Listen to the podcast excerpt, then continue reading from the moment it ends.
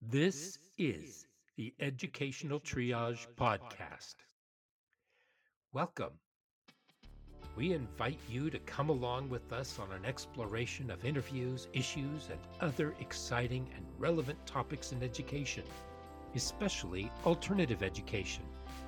They say alternative education is a laboratory for mainstream education.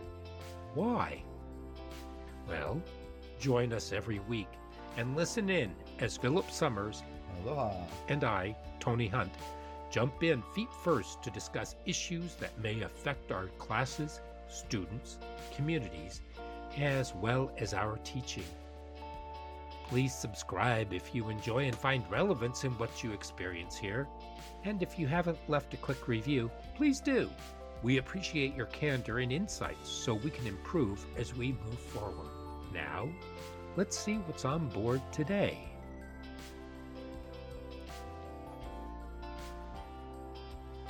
And welcome back to Educational Triage. This is Tony, and of course, I am sitting here looking at that fabulous face that is Philip. Hey, Aloha. How are you? Philip. I'm well. How are you? Oh, I'm good tonight. I'm decent. I'm decent. Spring's Good. coming, so I'm better. Although the baseball fields are filled with water, but that's another story. Anyway, it's spring break up here where I live, so there are no, there's nobody around. They're all playing somewhere else. And in Oh. your part of the world, there there is no longer spring break. Is that correct? That's correct. They went back to they went back to school yesterday. Yesterday. And Which for our lovely listening audience, we do record these in advance because I am still a novice at editing. So, and if it you check us out on YouTube, because you can catch our podcast now on YouTube, you will Nice. find that I am a novice. Yeah. but I'm improving, and that's what I'm working hard to do. Because in teaching, we work to improve, do we not? We do. We are always looking to improve and Mhm. and and learn from what we have. I I, I kind of learned to keep some of the stuff that worked. It just sort of evolved. yeah, yeah. Yeah. So even the sound, right? yeah, even just doing the sound editing on this, um, I I'm actually becoming more comfortable with it, and I'm I've, I'm still learning. I mean, every day I learn something new. So, anyway, tonight or today or whenever you're listening, Mhm. this episode we are going to talk about education policy and where does it come from as what is an educational policy maker Hmm. What what is what is educational policy? What is what is the policy for that matter? Yeah. right right so what does a policymaker do Yeah. and there there's some things in here that kind of tweaked my you know i don't want to say tweaked but it kind of like twitched i i don't know the word but it just sort of like bent my nose the wrong way Oh, yanked your chain. oh it did that too yank. That's a did that too. yank. I like yank. yeah. it So- okay so because states eh, are failing to meet their obligation Hmm. to fully fund k-12 education or even the community colleges. They're just That not bad. doing it. So No. where's all the money going? And believe it or not, a lot of it goes to educational policymakers. Administrators. Oh, Yeah. and yeah. administration. So we're going to go through this and we're going to take a look. So it if you're wondering why your school's not getting enough money, look to your state capital and look at the Department of Education that you have in your state. And Mhm. I'm not trying to I'm not trying to say anything against people who work at the Department of Ed. I know so many people and I work with so many people from the Department of Ed on so many levels. They're wonderful people. Don't get me Mhm. wrong.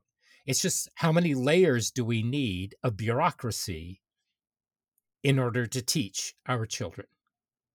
So let's let's Yep. take a look at what those layers are, where they are, and what they do. and a little and a little history behind that too. because when you said that the Sure. you vouched for the credibility and integrity of the people in the Department of Education, Mm-hmm. and I would say that they are in in the business for the same reason as a good teacher would be, you know, to help kids and, and uh, make sure that education runs smoothly in many ways. Otherwise, Are they? they're kind of bureaucratic people. Well, the ones that are dedicated, of course. The thing I was going to get to though was that the Department of Education was since eh, Ronald Reagan sort of ran on that um, more if I'm going to get rid of the Department of Education, and then he just hammered it throughout the 80s. It really defunded it. It really took a Mhm. lot of the spirit and a lot of the integrity and a lot of the uh, just the organization out of the Department of Education. And and it, so when you're talking about a policy per se, if you remove the power of the policy, oh, say administrator like the Department of Ed, you're gonna lose a lot of the focus on what that policy might be. So you- you, don't have enough to work with, I guess, is what I would be saying. And so even if you, and under the best of intentions, you're sort of pushing the bare minimum.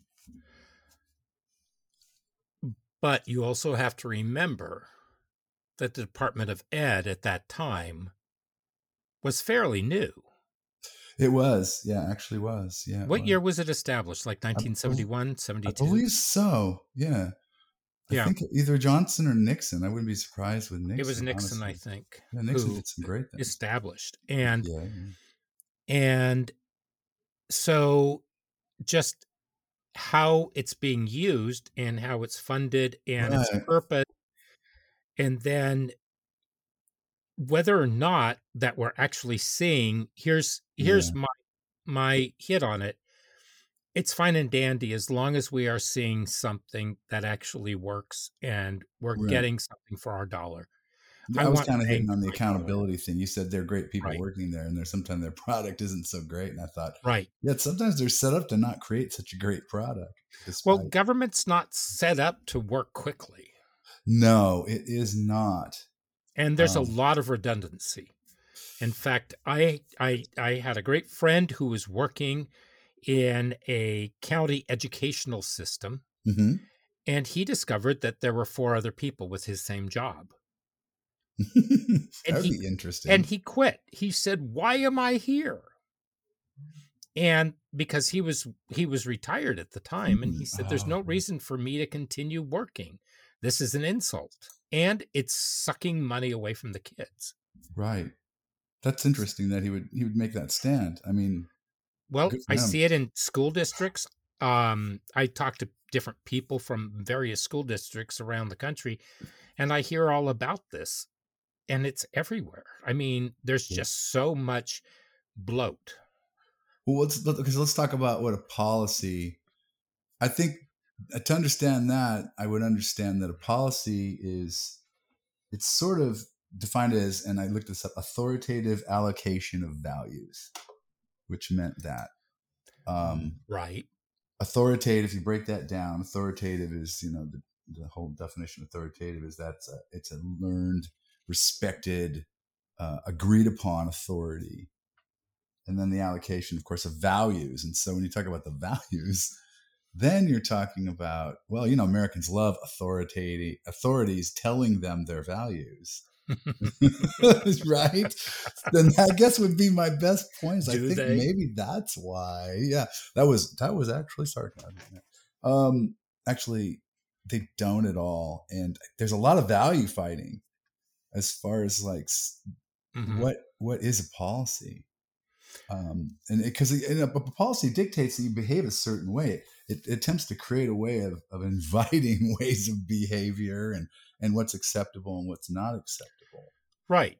And so, yeah what I have is that a policymaker gathers information, analyzes data, and Mm. develops proposals in order to develop and implement policies based on that. Mhm. So, and oh, okay so in a sense, it's a mix of qualitative and quantitative data right because they also uh, consult with the stakeholders, and that means businesses, interest groups, and the public to get their input on policy decisions. So, according to the yeah. research, They say that they're necessary because they ensure that the government is responsive to the needs of the citizens. Right. And they also help to promote order and stability in society. So, uh, okay, but whatever. But let's take Yeah. a look at what they actually do. Right. So Yeah, a policymaker, okay, so they'll identify a problem. It's almost like a scientific experiment, if you will. Right. So they identify problems that need to be addressed. So, in our instance, in education. So they conduct research, they talk to people, and they observe the world around them, just like the scientific method. They analyze the data after they've seen the problem. They try to better understand the problem and it can come from a variety of sources survey, census data economic reports uh, testing data what have you but that's all black and white for the most part Yeah. then they develop proposals on how to address the problem and so these are based on data and most of the data is quantitative because to take qualitative good qualitative data that would be that would be an immeasurable task. I mean it's and by immeasurable i mean that would fling you far and wide. I mean you would just mm. have way too much. So and then they meet with the they meet with the people involved and the community so the schools the educators the community and get their input on the decisions and then they implement these. And so they might create new laws, they might do regulations, create new programs. And then after that, then they're going to take a look and see whether or not they're working as they intend them to work. hmm And then they do that by collecting more data and conducting research. And then perhaps Mhm. So As we know, you that ad- a weekly adapt and TV adjust. Huh? so, so what would make that a weekly TV show? it'd be a dull one. no, it wouldn't because Oh, I you don't think think, so? what's happening is the policymakers are looking to make the policies along their own beliefs.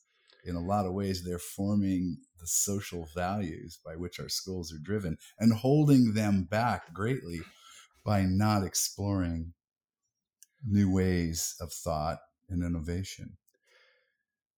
I would say they're stuck Yes. in the mud. Well, let's say that it is an experiment, and then they're taking schools and they're using schools as a social experiment. hmm Is that possibility? To create policies that would guide schools toward a better outcome.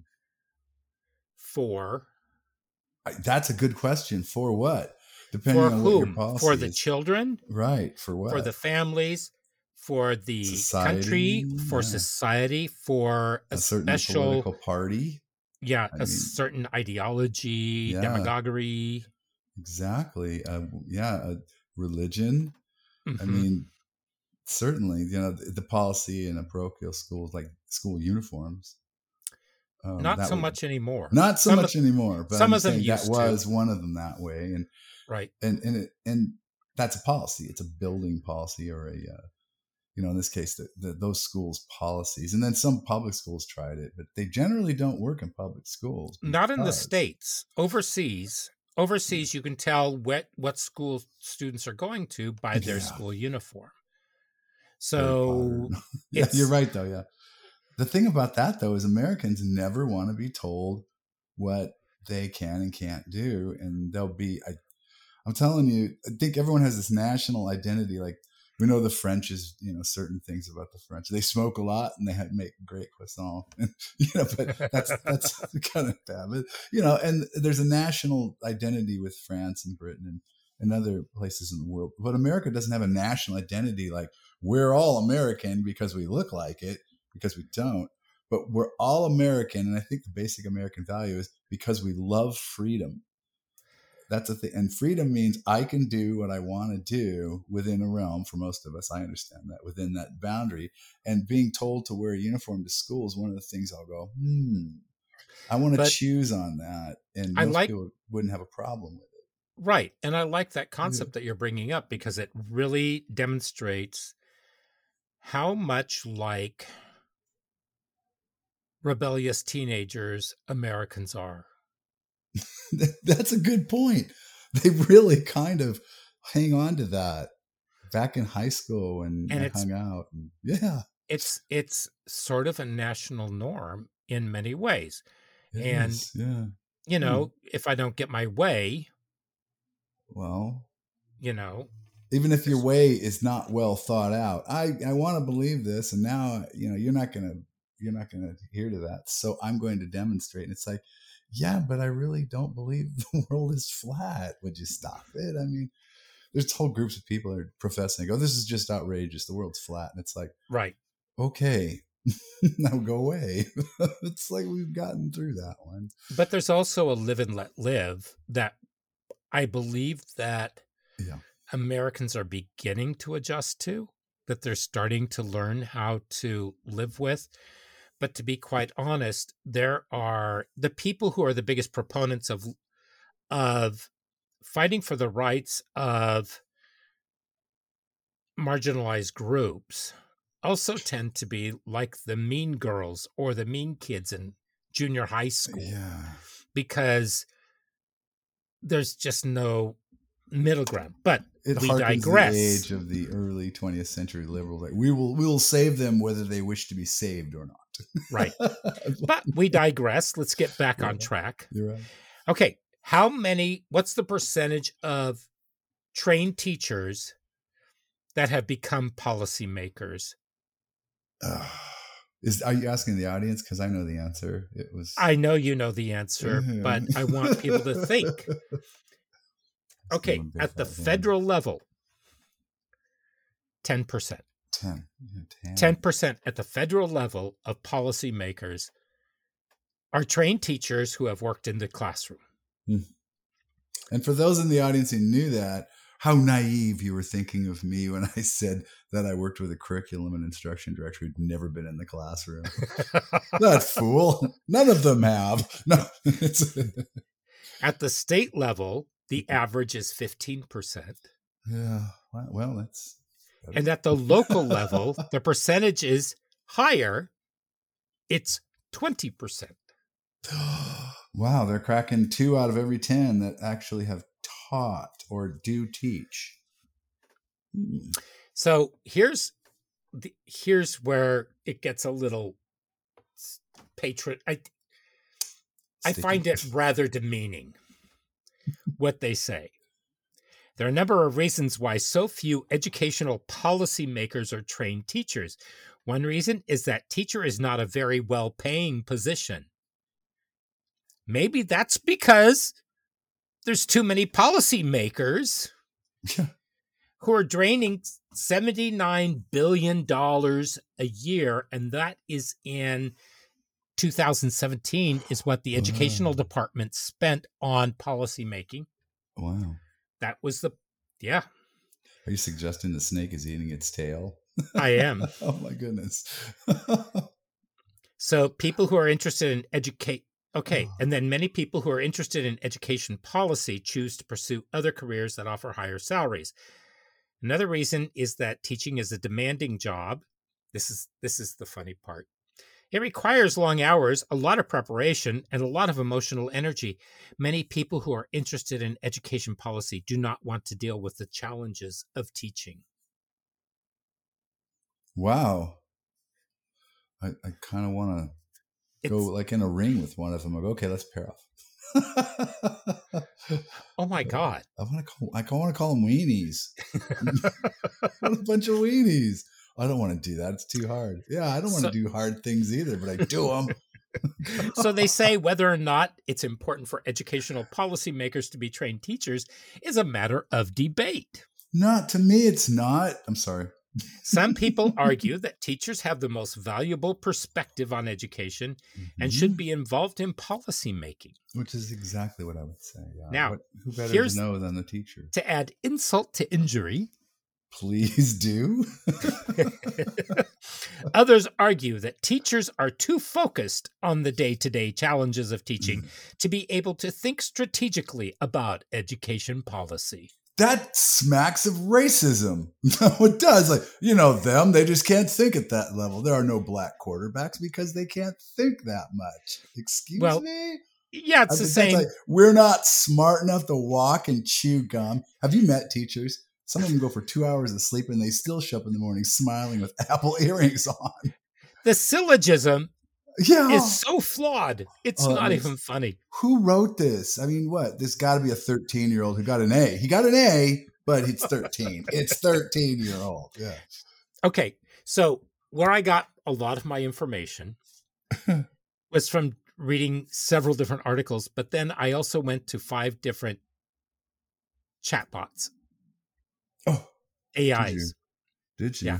Uh, and I culled the information from them. So the fact that it that an AI would put that in there is like that is bizarre. that's brilliant. It's the closest thing to the Dutch that we have. Ultimately, the decision of whether or not to re- to require educational policymakers to be trained teachers is a complex one, which should be made on a case by case basis. Thank you. According to a 2018 study by the National Center for Educational Statistics, only 15% of education state education policymakers had a background in teaching. So that means that the vast majority, of course, I mean, I'm not trying hmm. to sound patronizing to you, but we've already established that the majority of educational policymakers do not have a teaching background. Jeez.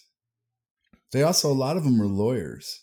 And okay, now we're really gonna we're gonna put we're gonna we're gonna put the the knife in yeah, we're to go with a double penetration on this with the knives and just sort of splay you Oh. out and open and just rip you all around. There are a number of reasons why this might be the case. First, educational policy is a complex and demanding field that requires a variety of skills and experience. But not teaching experience. Not teachers. God forbid teaching experience. exactly. Oh, not that. Directly related to student learning. That that position. That's that's no, not that one. That's too hard. Second, many people who are interested in educational policy making do uh, making do not have the opportunity to become teachers. I, Um, okay, I could. I, I, I I, I I need a little more fluff, you know, sussing this out. sure. I mean, they could have spent till they were thirty-one in their mom's basement, for all I know, which didn't leave enough time to do something meaningful except become a policymaker. I'm sorry. right, and they just don't believe that they're qualified to become policymakers. Um, let's see. So, as I said, 79 billion per year. Jeez. 2019 study by the Center on Education Policy found that the average state spent 1.5 billion on educational policy making in 2017. What was that then? What was the pol- what of that much money and that, that much activity? What actually is the policy? Say that again. Well, with all those people working on it and all that money invested, how what exactly is the policy? What are we talking about? National policy? State no policy. educational policy making for the state. I know. Okay, states. Okay, just this state? Yeah. What? Oh, jeez. This includes the cost of salaries for state education officials, as well as the cost of research, data collection, and other activities related to education policy making. What? The policy. Okay, good. Yeah, great. I don't get it. So that would be $75 billion. Yeah, that's a lot of money that's going toward people thinking about thinking about education. So, and it's going to increase because of the increasing complexity of education policy. Boy, they're just Oh. writing themselves into They do. They contract, just they? write themselves into it. the growing demand for accountability in education. Yeah. What about the policymakers? And the increasing focus on data driven decision making. data driven decision making because that's what's in the schools data hmm yep that's exactly what we're dealing with here we're not dealing with kids or learning or learning styles of the future we're dealing with data So let's take a look at where the funding comes from. and we all know what mark twain said about that What did he say? about Remind us. statistics remember about statistics there's lies damn lies and then there's statistics there's lies damn lies and then there's data Yeah, it's it's because you can take that stuff. Everyone knows it now, or they should, and say, "Hey, my data tells me." Well, my data tells me that you're a bunny rabbit. Here, look. You know, I mean, I've seen that actually occur with. This is not data. This is crazy. Okay, we used to call we used to call statistics sadistics in college. yeah, it's just. I like it. Yeah. So most of those were pre med. Um, okay, here's where they get funded: Oh, governments, the federal, state, local levels. It's used to support the salaries of education officials as well as the cost of research, data collection, other activities related to the policymaking. Foundations. Private foundations provide funding for education policymaking. It's often used to support research and development as well as to provide grants to organizations that are working to improve education. So, foundations are Hmm. usually an ideological They usually are. source, aren't they? yeah. And then we have corporations. Of It's course. often used to support programs that are designed to improve the skills of the workforce, as well as to support research on education issues that are of interest to the corporation. So, feeding the fascist gullet, as it were, in a sense. Hmm, but- Yeah, But also hmm, training good little people in order to be to be more functional in society and to help the economy. And then we have individuals who provide funding for educational policy making, and it's used to support scholarships and other programs that are designed to help students succeed in school. Uh, right. What schools? But, okay. H- Well- higher, higher education or college? You know, they're probably higher education, Okay. but I but I'm sure that maybe for some private schools and parochial Charter schools, that that there might actually be some um there might be some funding that comes from individuals that help the school or it might help specific students in some way to give them help them get a leg up academies, private school, charter schools get it sometimes. Yeah. yeah. Right. There's a the darn there's again there's so many interests in and that are uh, in play here. And then you get down to the teacher. I'm just starting to understand how I kind of fit in that.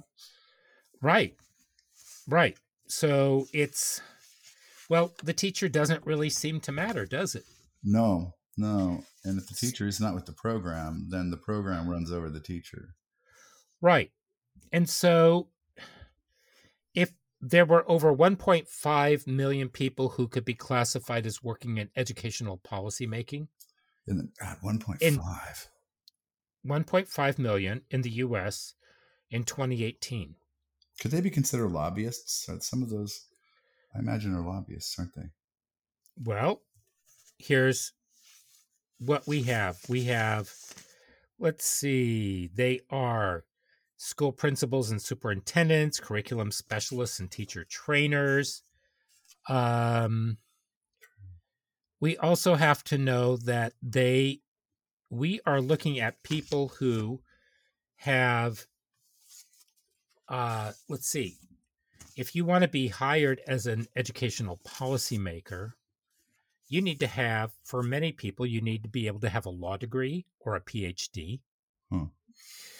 Um, you need to have possibly you need to have a degree a master's at least in uh, educational policy.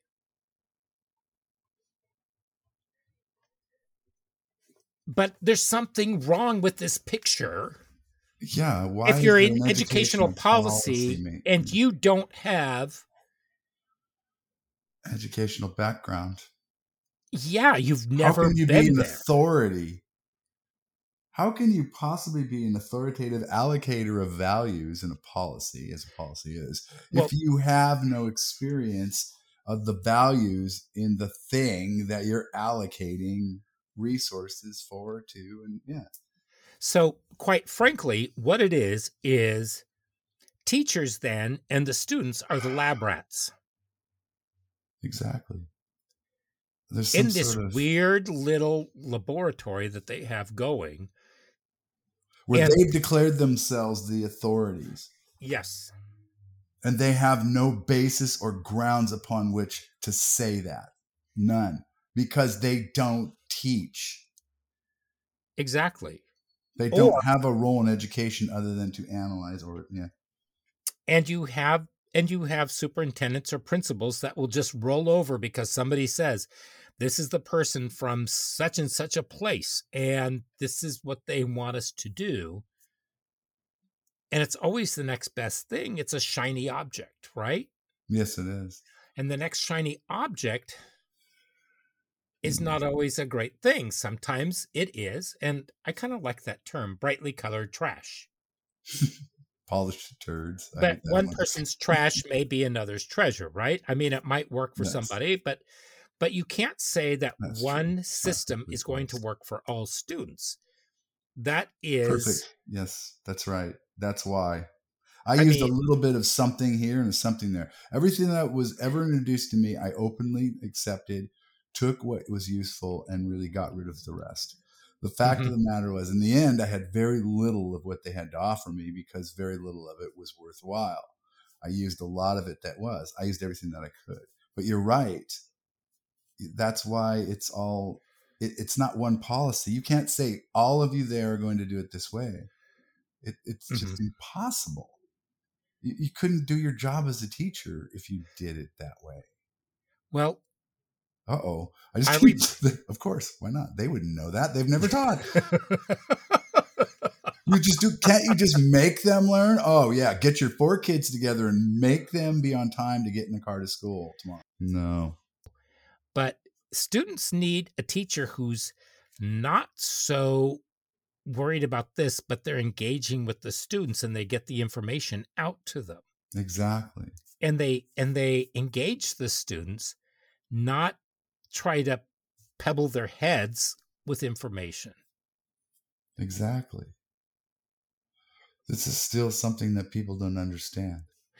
Right. Now i do use ITIP some of the core elements of ITIP but that helps me guide what i'm doing well, like I said, I took things and I used them, and some of them became kind of mine. I used forever, but if it was keeping me from being an effective teacher, I got rid of that particular feature real quick. right right Yeah. so i think it's kind of you know think of it this way you go into a thrift store and you say you know what this would be great if and then you make modifications on it and you make it yours. And it serves the that. function, I like that. but it's not the same one that you have. And it's not the same one that you, you, th- oh, there we go. There's my finger. that you and the audience have. Right. So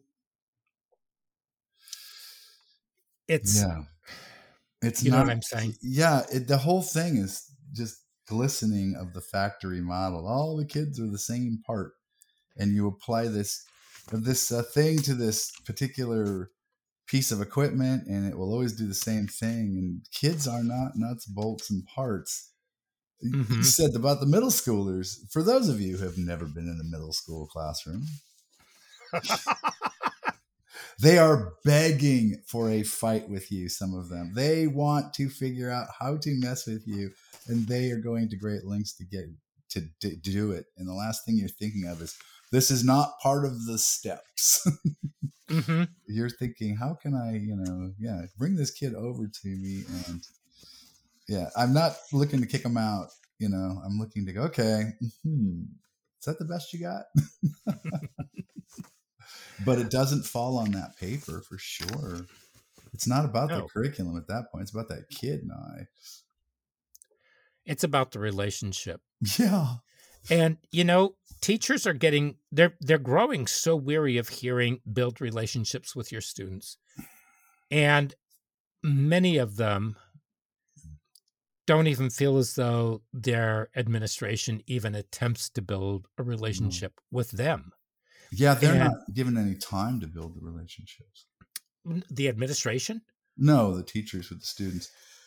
In the, in the in the typical classroom, Mm-hmm. there's you'll have your you'll have your kids that stand out, and then you'll have after that you'll have like if you run a club or do a sport, you'll have kids you have relationships with. Right. In a general, um, in a general way, you'll never have the relationship with all the kids like we used to have in those programs when we had 35 to you know 30 35 to 40 kids i knew what was up with them at any one time kind of you know a lot deeper than the average bear but when you have so many students in a regular high school you, you can't build that relationship very often so a lot of kids just come in and out and in and out Well, I'm going to bring up somebody who you know and I Mhm. know very well that we both worked with in different capacities. And he's a baseball coach. oh yeah i know you're talking about And I'm not going to mention his name. But he is one of the most popular teachers in school. And it's not because he does things, it's because of the relationships that he builds with the students. Yeah. And somehow or other, he knows all of their names. yeah i hate that. He never guy. forgets a name. And he coaches baseball at, he used to coach baseball at one of the local universities. And Yeah. my insurance agent is actually one of his former baseball players. And he said, Would you tell him I said hi? I said, Sure. So I walked in and I saw him and I said, Hey, so and so says hi. And he looked at me and he goes, Oh my gosh, how's he doing? Because the last time I heard he was da da da da da. And so we had a great chat about him. I could not believe that. Yeah. So it's, he is an amazing guy, but every one of those kids knows that he cares about them and he knows he has some kind of trick in order to remember everybody and something about them. And that is, he's absolute magic. He is that way, yeah. And um, one of the things that I just thought about that I do that he did is when you're in the hallway, it's not the classroom, but it's when it's, you try to when you're in the hallway, you say a lot of highs to kids. They say a lot Uh-huh. of highs to you, and that's an indication of of building those relationships. And it is really cool. Uh, Right. That's true. It's not just the classrooms. You're right. And he's talking to them all. And you can't Yeah. get that in an educational policy. They may No. say you should have all the teachers outside their doors and greeting children, Yeah. but that's, you know, and that's in a sense that is part of building a relationship, but it's also telling the teachers something else that they have to do when they mm. just finish something, they have to go to the bathroom. They have five to 10 minutes to clean up after the first class, set up for the second class, go to the bathroom, make it back in time. And you're Yeah. taking that free time away from them, that wee little bit of free time because they don't get a 15 minute break every two hours. No, and and the other thing about that too is that may not be the teacher's personal style. They, Right. They may be a very wonderfully inviting and friendly teacher without having to stand outside their door like Mhm. everyone else, and that's Right. not given any allowance. And teachers are kind of independent thinkers. The good ones are. they don't like to be going, hey, this is the way to do it. It's like, well, yeah, maybe on a Wednesday and then maybe a couple of days next week, but every day, like what? Yeah, it's not. Well, we're not little Russian dolls that we unpack Yes, ourselves and just place ourselves exactly where they need to be all we the don't time. like policies. so, They're anti-American. they truly are. We like to buck them. Some of them are good. well, if we talk about where we were at the beginning, where I said we're kind of like the national ethos is that of a teenager in many ways. yeah, um, deep down inside, I mean, what our inner our inner child, so to speak, which is pulling something back from the '90s. Um, yeah, our inner child. It's true for Americans that we have this inner child, and I mean, look at people who go through midlife crises, and Yeah. so But yeah. to think mm. that all teachers need to be regimentedly doing the same thing for students in order to make students work doesn't work. No. And there are so many issues that are coming up because of these bad policies. Do you know? Okay, Finland based their educational system on the American educational system from the 70s. They are outperforming us. Their students go to school for 50% of the time that our students go to school. And for 15 minutes out of every hour, they have free time, recess, or something else. The 70s. The 70s, the same time I, I basically went to Right. secondary school. And Right. that was when it was reported that we were an utter and miserable total failure educationally in, in the in the world. Right. And while we have made some gains, we have made gains in reading and and math. Science, who knows? Hmm. But why is Finland? Because they're not looking they're You must looking have seen at the, something there. there had to be something there. I mean, I'm saying that the same school system I went, uh, I was actually, I got recess. There was vocational training. Mhm. Um, I didn't realize that there were two activity buses when I first started uh, high school. There was a late for like the football and the varsity because they had two hour mm-hmm. practices or hour and a half. And there was an early one for just an intramural or if you wanted to stay after school and work. Oh. Two activity buses, eh, plus the one that run drove, drove you home. So you had three bus runs at, at in the- the evening, getting kids home from the high Oh school. Oh, wow. Yeah, We didn't have that. We didn't have that. they got rid of the second. They got rid of the middle one rather quickly, but yeah, there Mhm. was always the activity bus. You didn't have to pick up your kids from sports practice; they were taken home by bus. Oh. We Yeah, just rode our like that. bikes. Yeah, things like that too. But they had it was a totally different time, It was. and and I do remember that, and I remember when things got a little constricted, and now it's just it's very regimented. I mean, Yeah, well, I remember having a call from a father in California screaming at me because his son had to walk a quarter mile to get to school. And I said, Yeah. Well, it'll probably do him some good. He goes, No, it won't. a quarter Well, mile, he can do it. I'll give him. His son is doing quite well. good for the son. They they do that despite their kind of crazy parents. I try Yeah. not to be one of those crazy. Kids. He just got married. They're going to have a Yeah. baby. They're doing really well. Yeah, Um, interesting because that was not a bad system then. If Finland's found some things to base in, Yeah, I- they're doing I- great. I kind of want to investigate that a little bit more as well because I keep seeing these. They're, it's a little cryptic. So Hmm. I really kind of want to go in there. The other thing I really want to take a look at, and maybe we can take a look at this for next week, Yeah, and that is Hmm. hidden expulsions. a good topic: hidden expulsions. Because I just read an article. It was in the Hershinger report, Hechinger report, and it's about how rather than mark students down as being expelled or suspended, they are placed into alternative programs or transferred to another school in the district so they can keep their numbers low. Uh, yep. So I think this would be something that because you know we talked about the Mm. disciplinary aspect and we've both been working in programs where this happens. So Yeah, there's that's yeah. When you're talking about a system that has a policy, if somebody's not with the program, they they do pose somewhat of a conundrum on how to deal with them. And I could see Mhm. where they would hide an expulsion to keep their numbers hidden. Yeah. yeah. So we might actually take a deep dive into that next week. So That would be anyway, now you have now you have more information on where is our educational dollar going.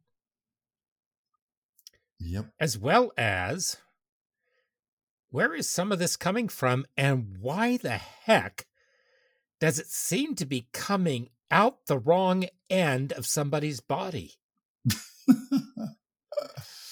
Oh, So next time you think that something is poo, you understand why. So the best thing to do is to Yep. Yep. begin putting pressure on your state legislator and legislature to start man fulfilling their obligation of funding your schools. Secondly, have look for transparency, demand transparency on educational policy, who those people are, where they come from, what are their backgrounds, and exactly what's mm-hmm. happening. So, here, here are the best sources to understand where it comes from. You can go to the government websites. So, government agencies such as U.S. Department of Education, your state Department of Education. You can go into possibly your county, depending on how your school system works. You can look at academic journals such as Education Policy Analysis Archives, books on educational policy such as the Education Gospel, Gospel by hmm. Diane Ravitch, who is a wonderful journalist She's great. news articles about education policy, such as those by Education Week, can provide up to date information about current policy debates. But you also have to remember that Education Week is very much funded by corporations. and they run those advertisements. Mhm. And so it just blows my mind every time I get my Education Week, and the entire cover is an advertisement for something but they do provide you with some really good information. yeah, there's some. Uh, reports from think tanks and advocacy groups. Think tanks and advocacy groups as Center on Education Policy, National Education Association, they often publish reports that analyze the educational policy. You may not agree with it, but if you don't agree with it, keep digging. Don't just take things for face value, dig. And then you mm-hmm. can also look at blogs such as the answer sheet and EduWonk, and I will put those down into the show notes for you. And So- mamas, don't let your babies grow up to be educational policymakers. Is that is that an actual blog? no, that's actually Willie Nelson's song. It's been I modified. well, I know the No. song. It came from Mama, don't let your babies grow up to be cows. Electric Horseman, yeah. Oh, yeah. Well, that's that's Jane. Fonda, Robert Redford. That's an excellent film, people. That underestimated, Yeah. excellent film, Electric Horseman. Oh, I it's like all it. I it's it, I mean it's entertaining. It's all I'm right. not saying it's up there. I'm saying it's an excellent film. Okay. Star Wars is an excellent film too. We all know it's pretty simple. Ugh. Hey, it's you know it was the genre. Things got Okay. shot with a ray gun. It was awesome. It was the start of whatever it was. Yeah. Yeah. So okay. Okay. So until next week, Next week. may you have Hmm. good winds at your back, good mojo coming your way, and we will see you then. We will. Adios. Aloha.